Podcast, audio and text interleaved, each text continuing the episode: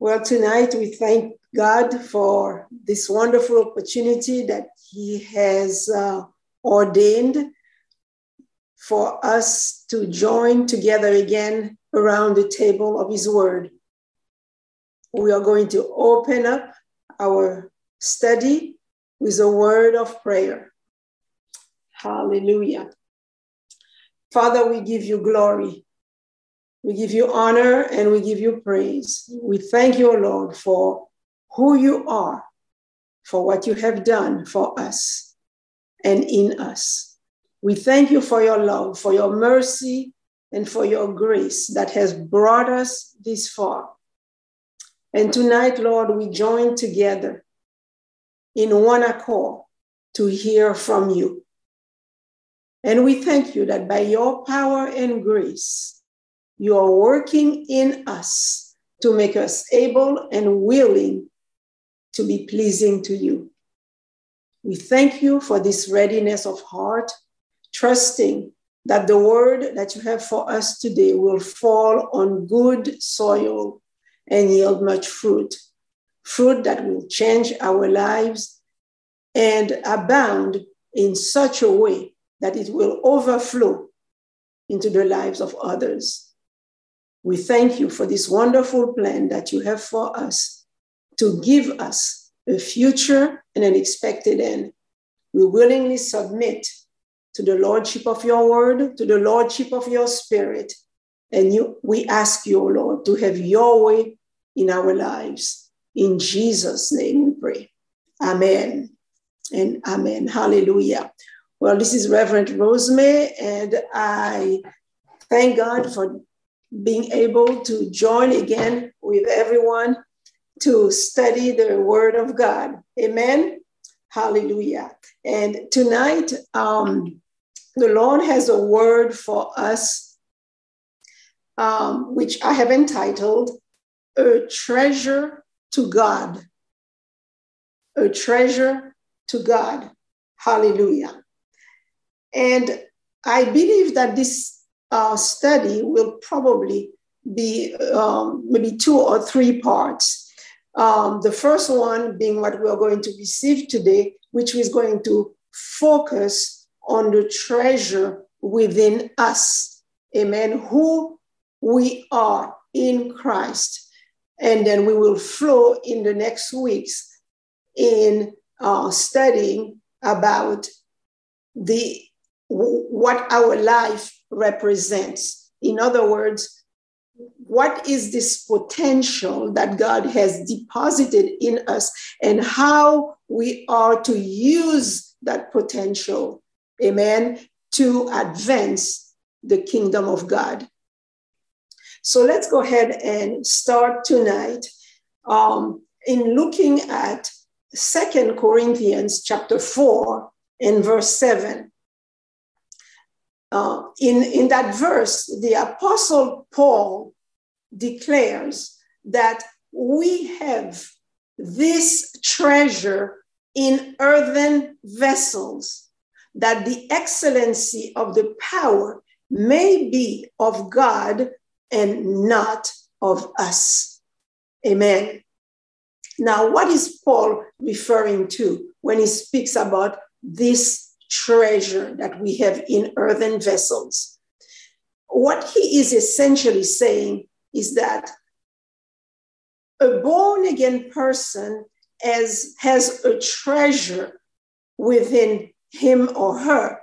And the purpose of his or her life is to utilize this treasure to become a treasure to God. Amen. Therefore, you see, it is crucial uh, that this treasure be kept, that it be cherished above all. Uh, listen to uh, Paul, he had an admonition for Timothy.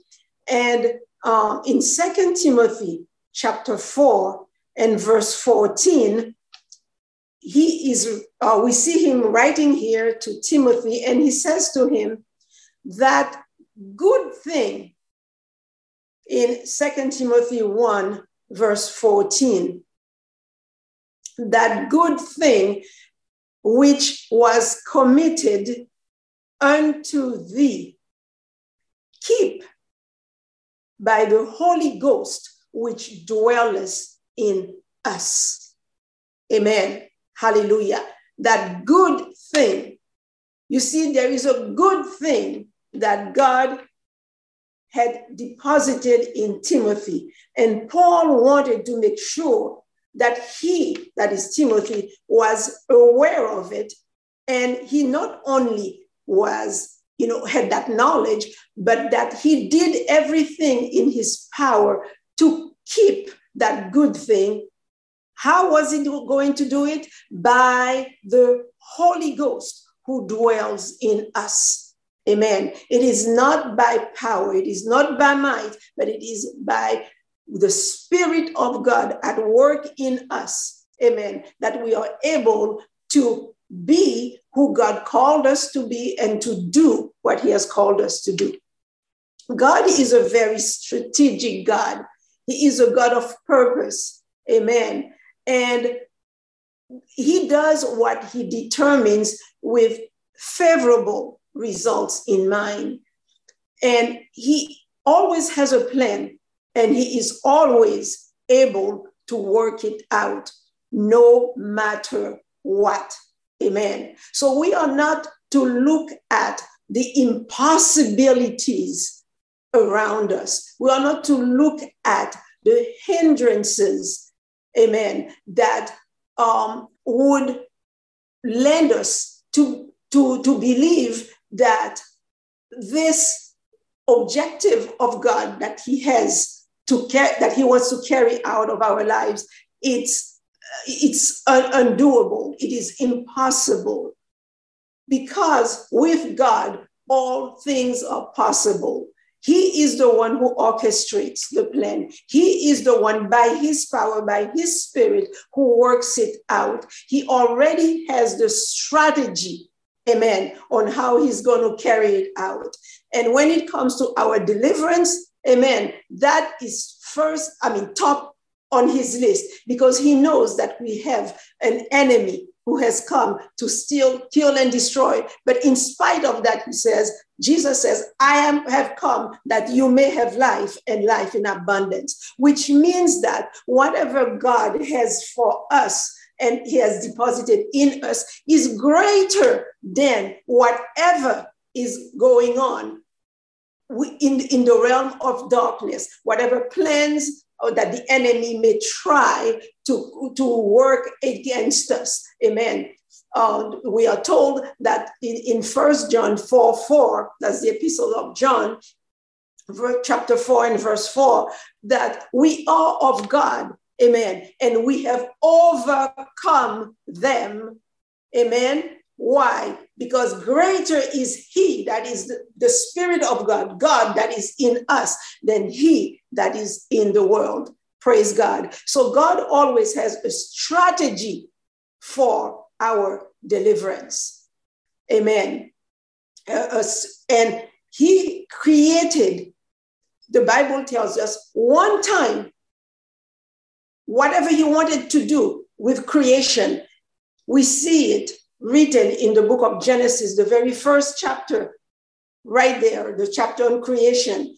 And the Bible tells us that when God, after God had created all that he had in his heart to do, then God rested. Amen. And so we actually, in Genesis chapter 2 and verse 2, the Bible tells us that on, on the seventh day, God ended his work which he had made. Amen. And um, and he rested on the seventh day from all his work which he had made. Praise God. Hallelujah. So God entered into a position of rest, and nothing would disturb him from that position.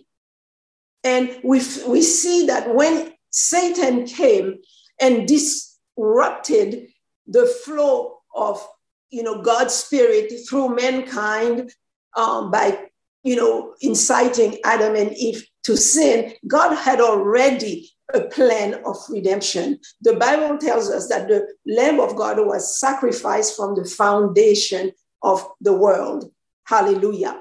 And in the realm of the spirit, that was already carried out. And we see that um, the reflection again of this resting of God, knowing that what he has done was forever and could never be overthrown, no matter what the enemy had done, that he always has a plan of deliverance, a plan of redemption, a plan of rescue, a plan of restoration to his original purposes. Hallelujah. We see in, for example, in Hebrews chapter 12 and verse 2, we are told to look unto Jesus, the author and the finisher of our faith. Amen. Hebrews chapter 12 and verse 2. Looking unto Jesus, the author and the finisher of our faith. So we see that God started it. Hallelujah. Jesus started it and he was going he's going to finish it. Amen. He is the author and the finisher. He never leaves anything undone. And then he, this verse goes on to say, who for the joy that was set before him endured the cross, despising the shame, and is set down at the right hand of the throne of God. Hallelujah. So we see here that God is fully satisfied with this, the perfect sacrifice of Jesus Christ, who brings uh, everything back to its original position. Amen. God is a God of restoration. He is the author and he is the finisher. He starts something and he finishes it. And after he finishes it, he sits down and enjoys what he has done. And Jesus here looking at what he was actually had done Amen. Or even when as he was walking on the earth, knowing what his the, the cross would accomplish, he was in perfect peace. He was in at rest. Amen. Knowing that his mission could not be thwarted by the enemy. And so he, the, the, we are told here in Hebrews 12 that seeing ahead what laid ahead, he rejoiced. He endured the cross. He actually rejoiced. And that this joy allowed him to endure the cross. Why? Because he saw ahead what was going on. He saw the restoration that his death, burial, resurrection, hallelujah, was going to bring to humanity. And he is now set down at the right hand of God. So you see, whatever God does, he's telling us that he does it forever. We don't have to worry. Amen. Once we have God on our side, then what we need to do now is to rest in him. He is already resting. So he's telling us, understand who I am so that you may know who you are and rest in me. Ecclesiastes chapter 3 and verse 14 tells us that whatever God does shall be forever. Amen. Whatever God does shall be forever.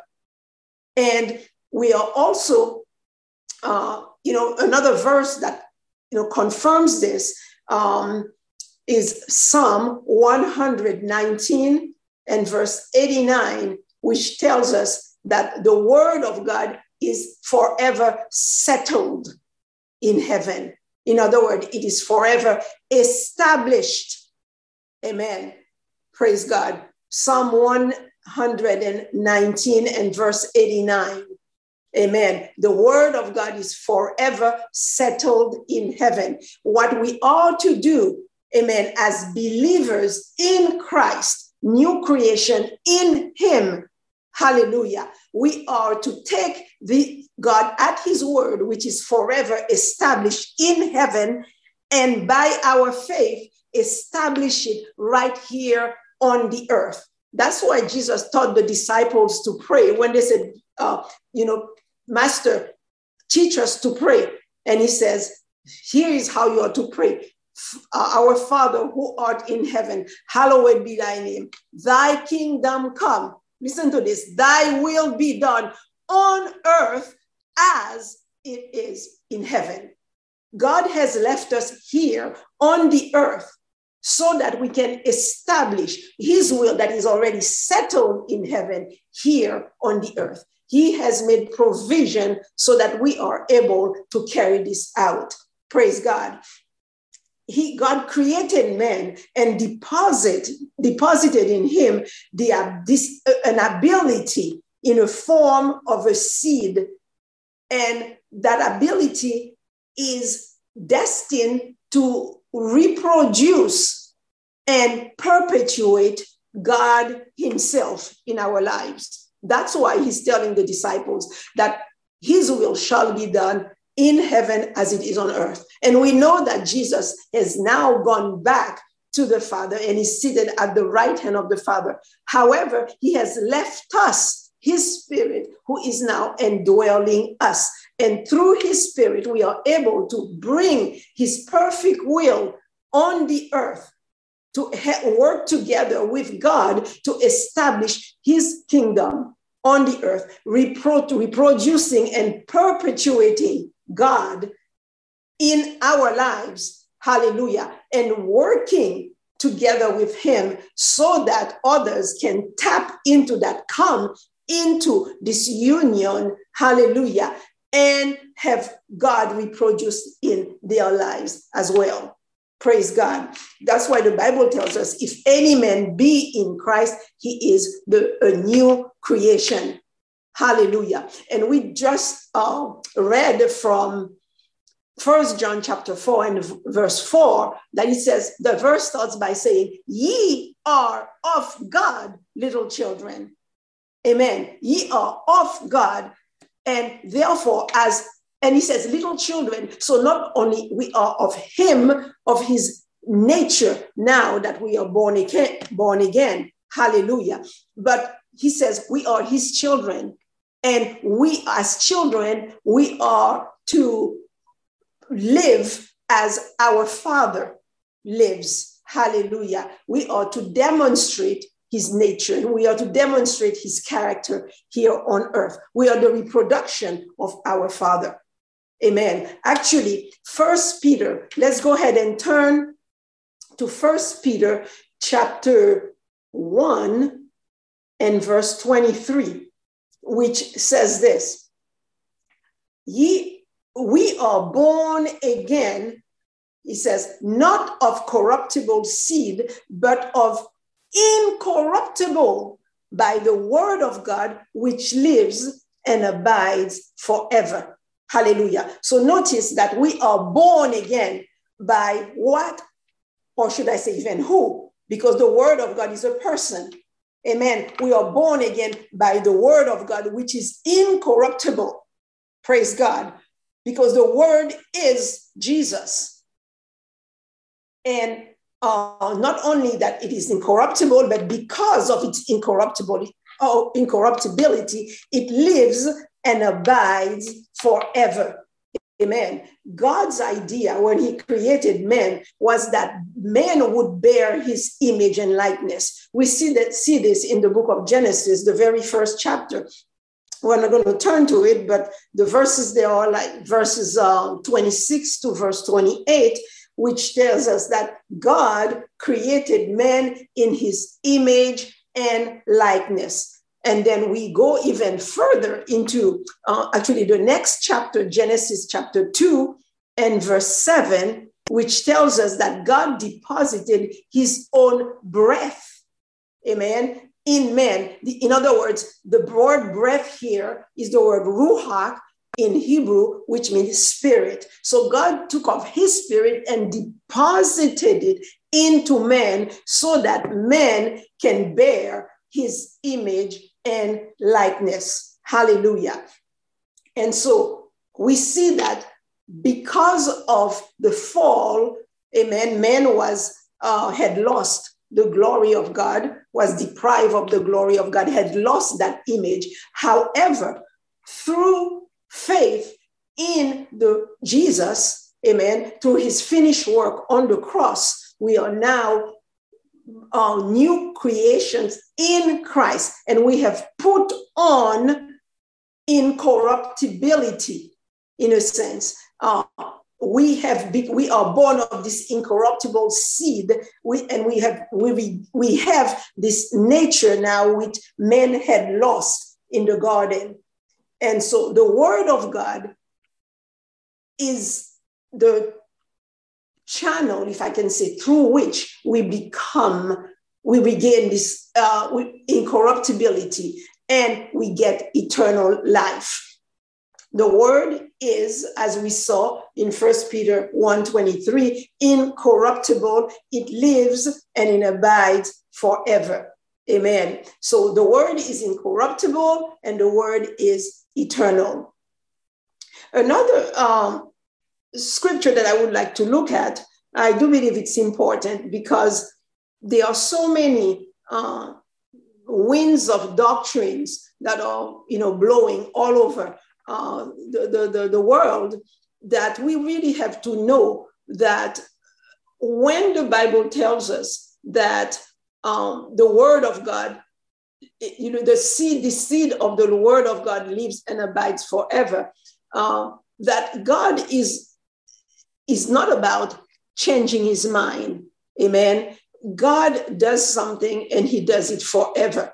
Um, in Hebrews chapter 1, I'm going to quickly read that passage, Hebrews chapter 1, and I'm going to read from verse 1 to verse 3. Amen. Hebrews 11, eh, sorry, Hebrews 1, verses 1 to 3.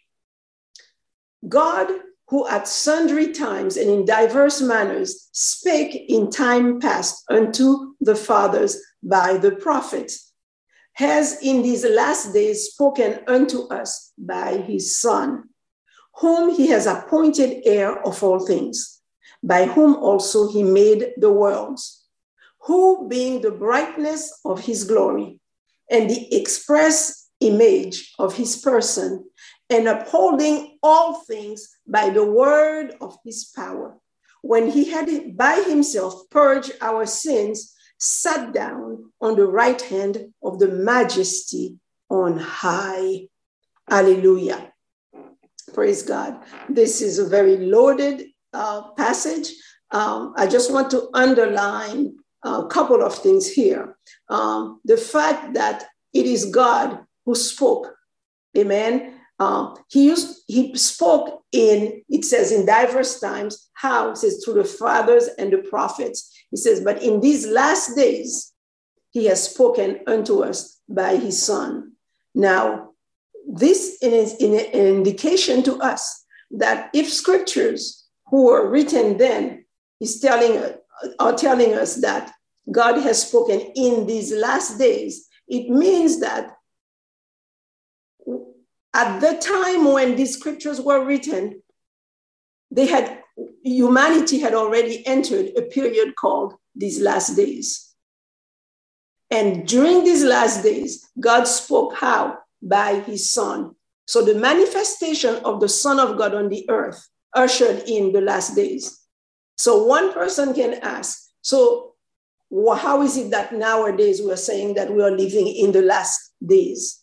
Well, we have to understand that the last days is a period of time which lasts however long God knows that it's going to last. We don't know how long, amen, but God does. However, we have entered into these last days by the manifestation of the Son of God, who himself has spoken.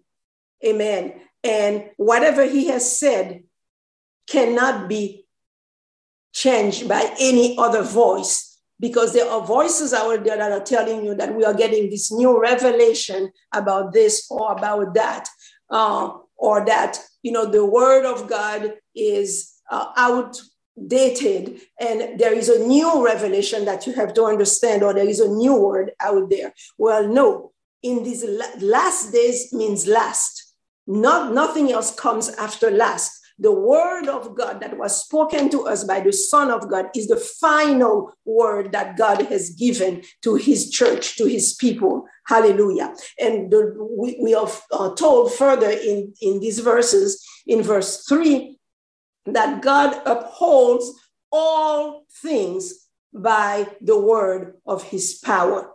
Amen. Not only has he created the worlds by that, by the, the word, but he upholds everything that he has created and everything that he has said by that same word. Amen. So no other voice can replace that which God has said, has spoken. Any other voice is a lie and therefore should not be followed.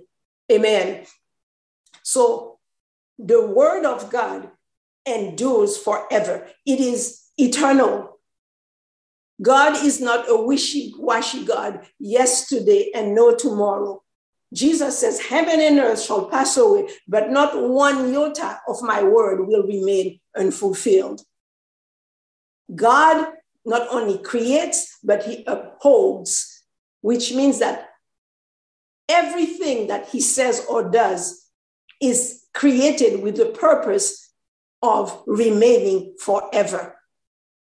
The word of God endures. Amen. And so um, the, we see that um, this is the character, amen, if I can say the nature of the word of God to endure and to preserve itself because by nature it is incorruptible. And this is, a, a, if I can say, a message for us as to how we are to build our lives. We are to build our lives on the word, amen, not on what the world system is teaching us. If uh, whatever is going on in the world, if that contradicts uh, the word of God, then we need to know that there is only one way to go. It is the word of God because it is that way, it is that word that is going to endure. Jesus says, build our, that we are to build our house on the rock, and He is the rock. Amen. Hallelujah. He says, because anything else means that we are building on shifting sand and it will not endure. It will not endure the storms of life. It will not endure the rains, the heavy rains. It will not endure the, the, the shaking. It will crumble and fall in pieces. However, the word of God endures forever. And we are born of that word, in, which means that God has given, deposited something in us that is powerful, that is indestructible. And we are to recognize this. We have to understand that this is who we are now in Christ. Amen. Um, you, you see, uh, in Genesis chapter 1, and um, we see that there, there is a, a strategy. God just doesn't do things haphazardly or by accident.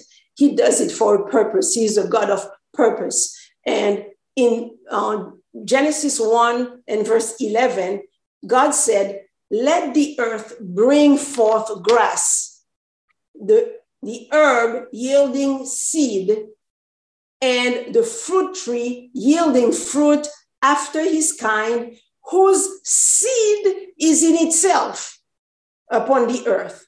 And it was so. Notice the words, whose seed is in itself.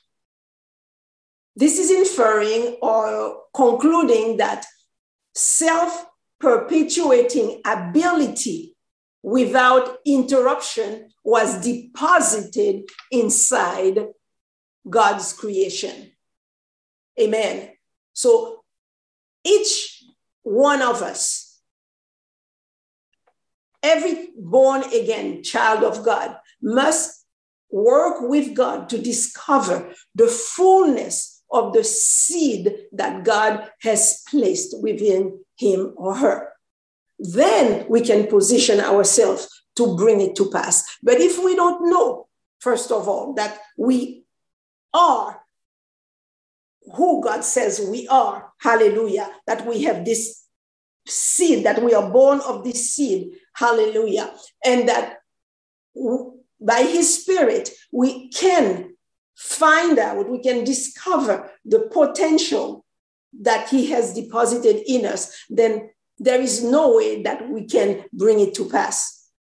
But if we yield to God and we desire to know, we cooperate with him, we can enter in, into that, that place where we understand the fullness of what he has deposited in us.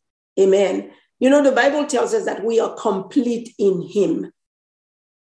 Amen. We are complete in him. Actually, um, Colossians chapter 2, verses 9 and 10 says that in him dwells all the fullness of the Godhead bodily, that is in Christ, dwells all the fullness of the Godhead bodily. And then he goes on to say in verse 10, and ye are complete in him. Hallelujah.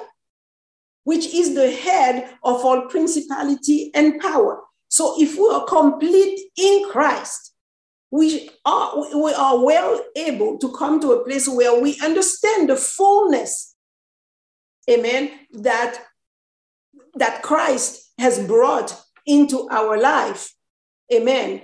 And we are not lacking anything. And notice that it says he is the head of our principality and power. Well, Ephesians chapter 2 and verse 6 says that we are seated in heavenly places with Christ Jesus. Amen. So if we are complete in him and we are seated with him in heavenly places, and he's the head of our principality and power, which means that we are where he is. We are seated with him. He is the head of all principality and power. So the question is what demon of hell or what evil spirit or what plan of the enemy can undo what God wants to do in our life if we understand and we work together with Him to bring to pass His plans, His purposes that He has strategically designed and deposited inside of us. Hallelujah. You see, a born again person lacks nothing. We are complete in Christ, and He is full of potential. He's brought that potential into us, and that potential must be developed. That's why we are told Christ in us, the hope of glory. Hallelujah. Christ in us, the hope and glory. So when God made man, he deposited in him this his, his own indomitable spirit, which is full of possibilities. And this potential is God wants it to manifest powerfully in the earth. And He gives us and has given us ability to do and to become. Amen. Remember, remember when God visited Abraham, what did he tell Abraham? He didn't just tell him, I'm going to give you a son. I'm going to, you know, give you your heart's desire, this child that you've always wanted. He says, no, not only that, it's much more than that. It's greater than you. He says, I will make you a blessing. Amen. God always wants to make us blessings so that our lives can overflow into humanity, into the lives of others. You know, um, we are called uh, workers together with God. These are ways that you know the believers are defined in the book of uh, First Corinthians. Uh, another definition for uh, believers um, is found in Second Corinthians chapter 5, where we are called ambassadors. Actually, verse 20, 2 Corinthians 5 20 says that we are ambassadors of, of Christ, of God here. Um, the, the two verse, verses prior to that, verse 18, says that we are ministers of reconciliation. In other words, we are, God is using us as vessels that as He flows through us to reconcile others unto Him. Praise God. So we are here to be, just like Abraham, a blessing. Praise God. Amen. And so uh, God has great plans for us. This indomitable spirit, which is full of possibilities, must be manifested powerfully in this earth. So the seed that is in us is very good. And whatever situation that we are facing, we are not to, meaning if it's negative, we are not to look at it from the enemy's uh, angle, amen, which is exactly what he wants us to do. But rather, we should always remember that we have a good seed inside of us. Amen. That seed is eternal. That seed is never ending. And that seed is called to perpetuate itself. So our focus should not be on the circumstances, but rather on that which is eternal, that which is without interruption. Amen. We are commended in Second Corinthians chapter 4 and verse 18. Let's go ahead and turn to that passage. Second Corinthians chapter 4 and verse 18.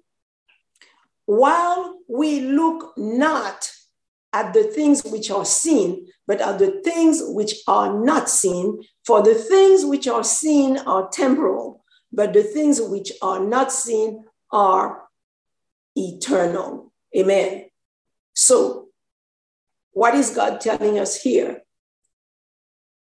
He's telling us that the things that we see with our natural eyes, they are temporary.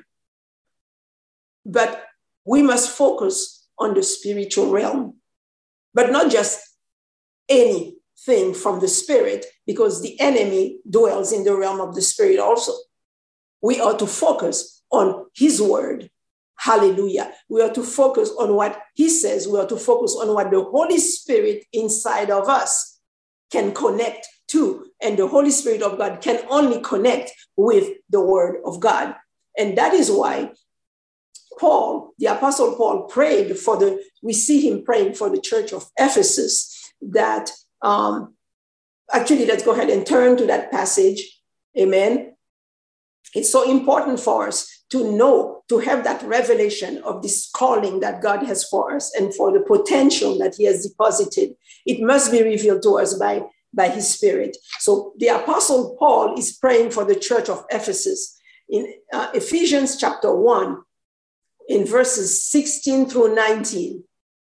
And we see here that Paul, in his prayer, he says, I cease not to give thanks for you making mention of you in my prayers, that the God of our Lord Jesus Christ, the Father of glory, may give unto you the spirit of wisdom and revelation in the knowledge of him.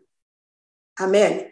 Verse 18 the eyes of your understanding being enlightened, that you may know what is the hope of his calling and what are the riches of the glory of his inheritance in the saints, and what is the exceeding greatness of his power towards all who believe, according to the working of his mighty power.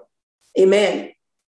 So we see here Paul praying for the saints, in other words, the believers in Ephesus, for God to give them a spirit of wisdom and revelation that they may know him the eyes of their understanding to be enlightened, that they may know the hope of the calling that God has for them.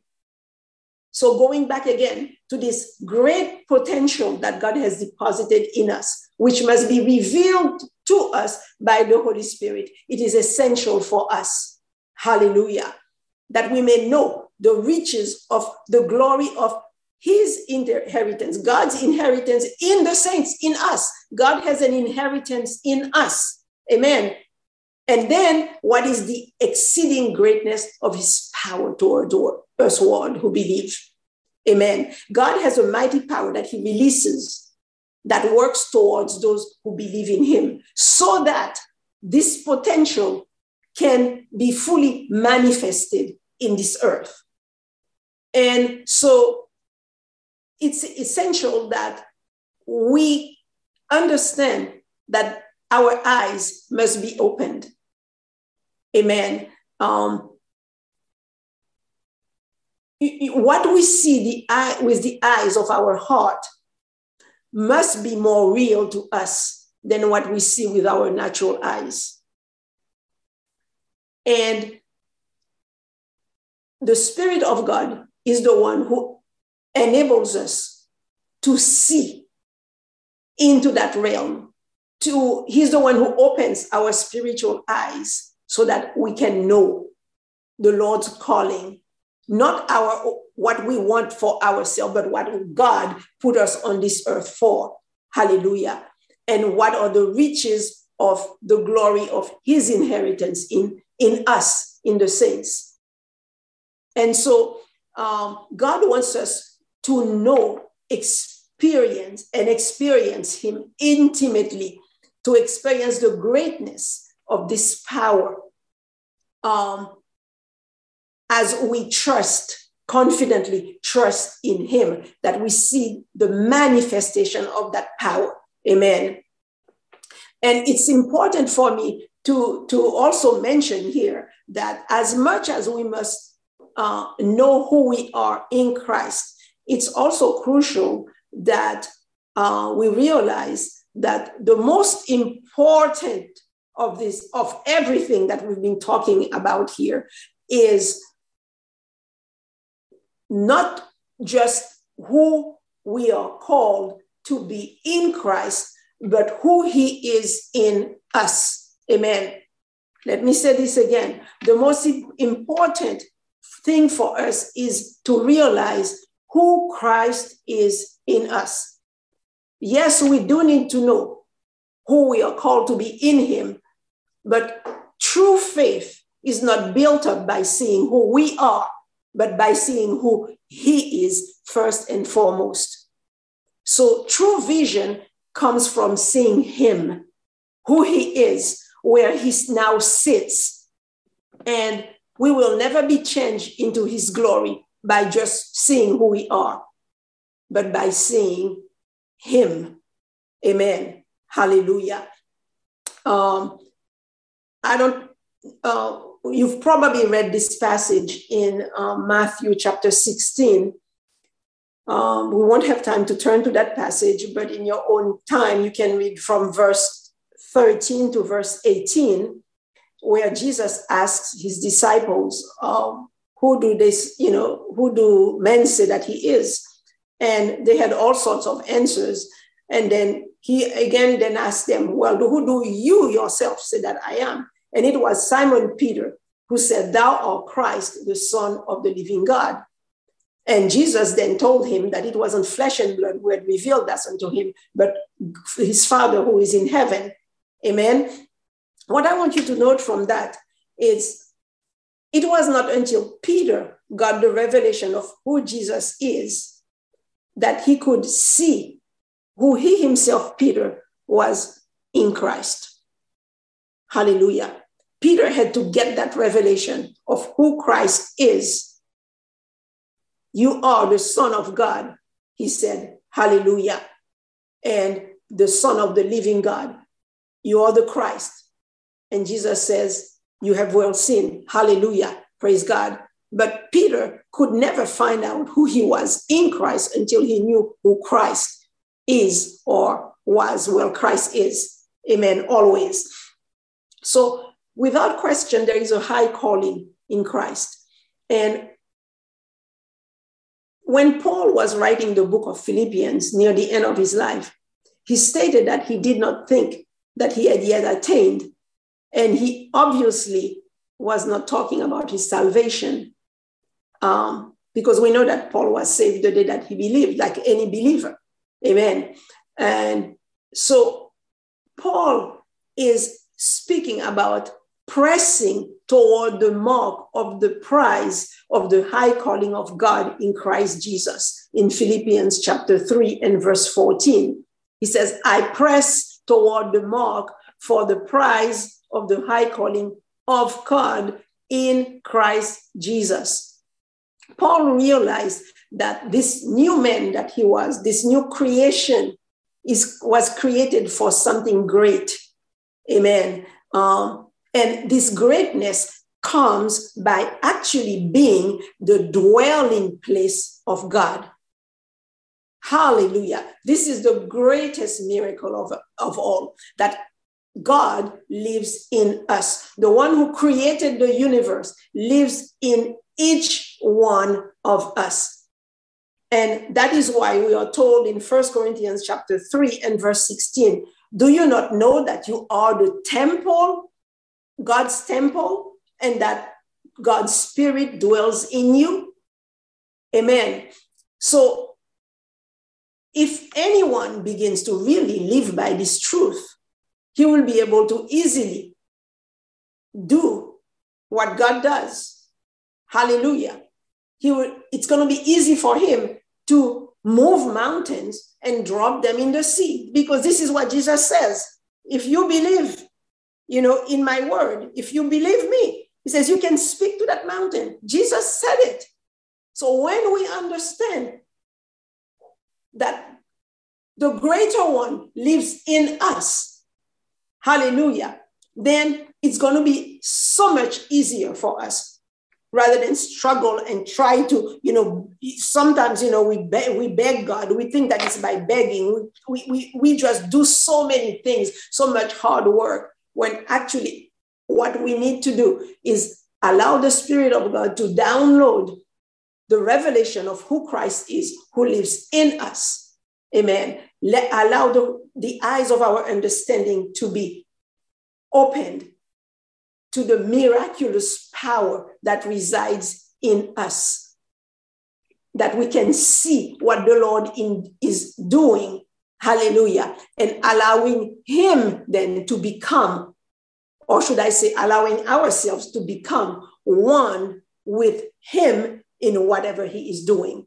It is that fusion, that oneness that allows us to walk in his power.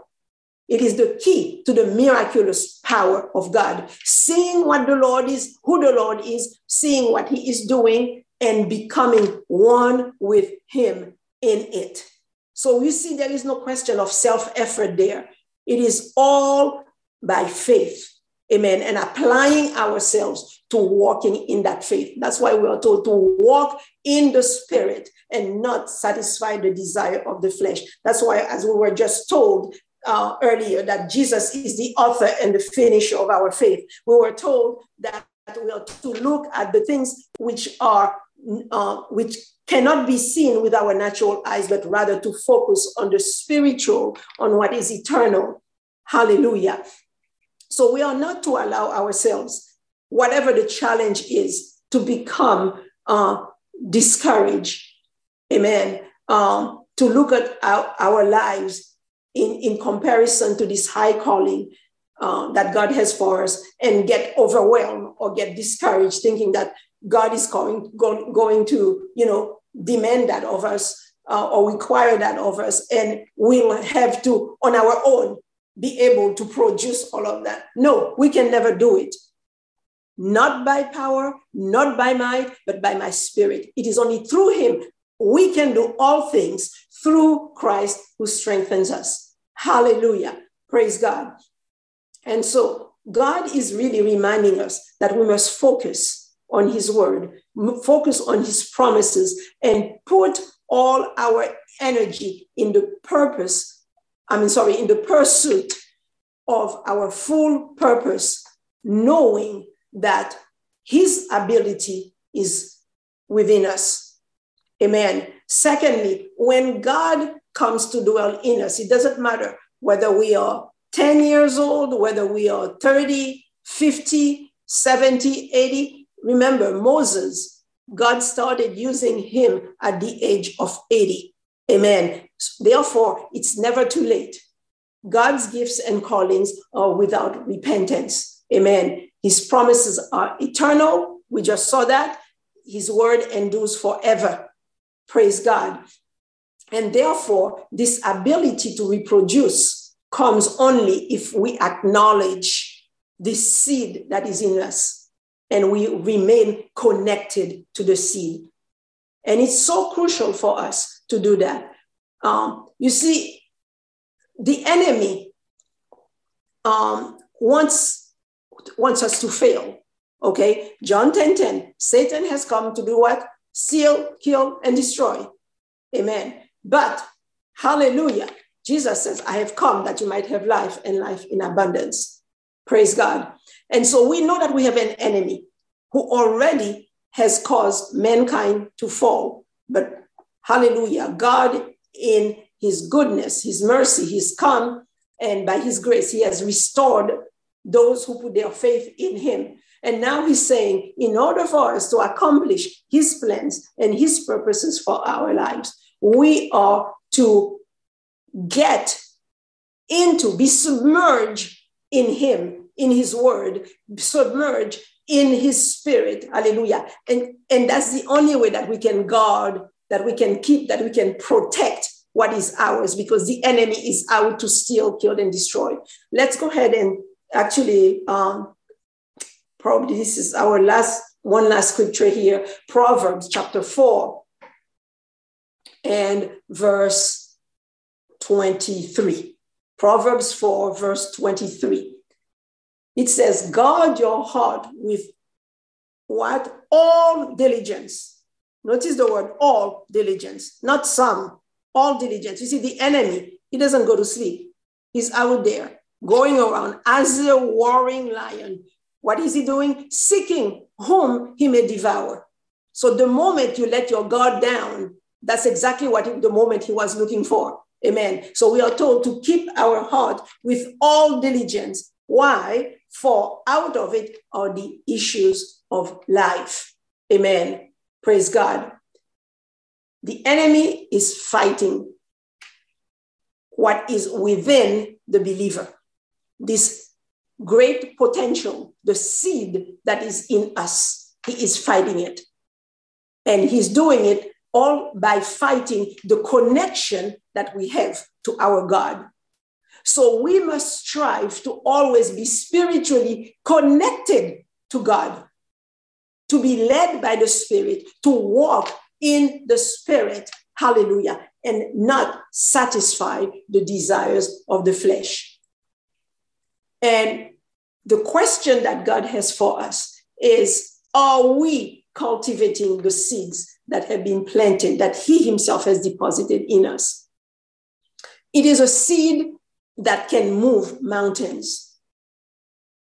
And when we purpose to cultivate this seed, it will move the obstacles that are in our life, uh, which are hindering uh, us, hindering us from realizing this greatness that God has for us. Amen. Um, it will, you know, blow out, bulldoze the hindrances that the enemy has tried to enforce in our spiritual walk.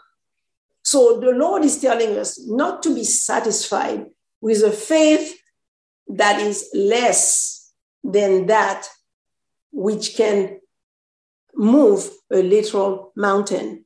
Why? Because he has said that with that kind of faith, if you have a faith as small as a mustard seed, you can command this mountain and it shall be cast into the sea. Hallelujah. So you see, there are no limitations put on us, put on any believer in pursuit of our full purpose in Christ. What limits us is our own faith, our own patience, our own diligence, and our own discipline. And we must not be, therefore, of those who get discouraged, but rather of those who resolve to walk in this full purpose in Christ. We must carefully weigh the cost and willingly come into agreement with God that we will pay the price, whatever that is, because the results are exceeding abundantly above, better than what we can think or ask for. So sacrificing all worldly ambitions and dreams and enduring hardship, knowing how to walk with God, are only for our profit. And by the grace of God, the Spirit of God at work in us, we are well able to do it. Philippians 2 and verse 13 tells us that, that it is God who works at us to make us willing and able to do his good pleasure. Again, it is not us, it is the Spirit of God working in us as we yield to him. Hallelujah. And you know, this is our reason for being on this earth. We are not here to just find a treasure, but to be a treasure to God. Hallelujah.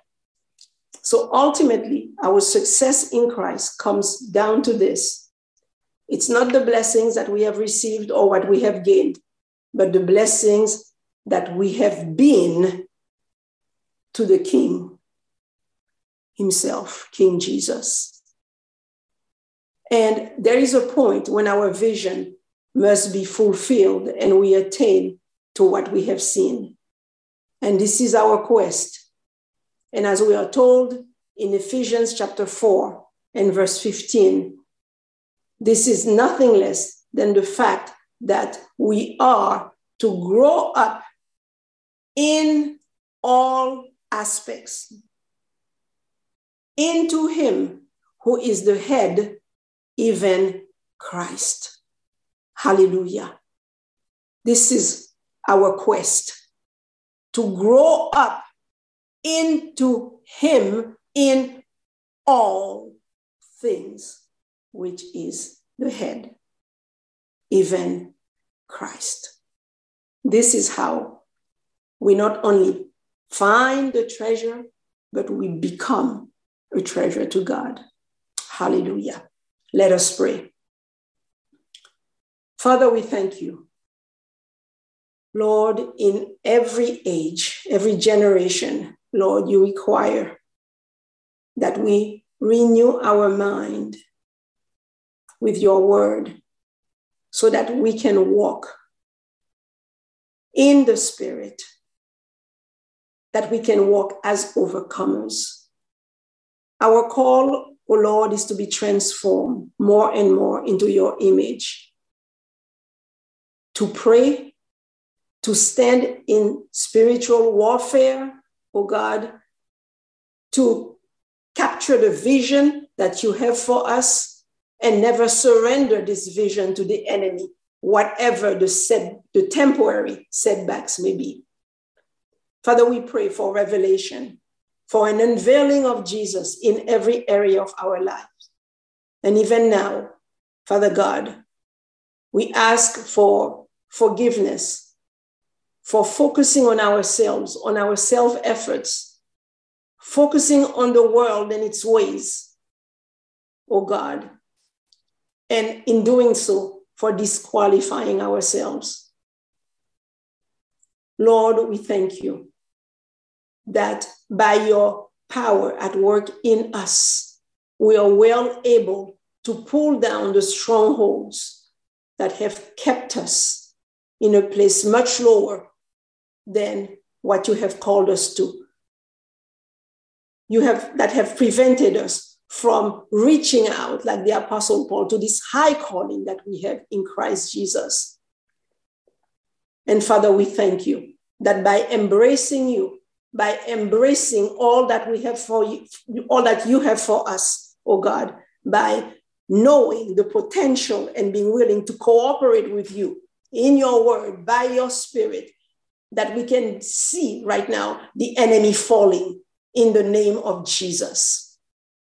Therefore, as new creations in Christ, we say with faith that we, we believe that we can and that we will walk with Christ in his grace, and that we will go from glory to glory, being continually transformed into his image.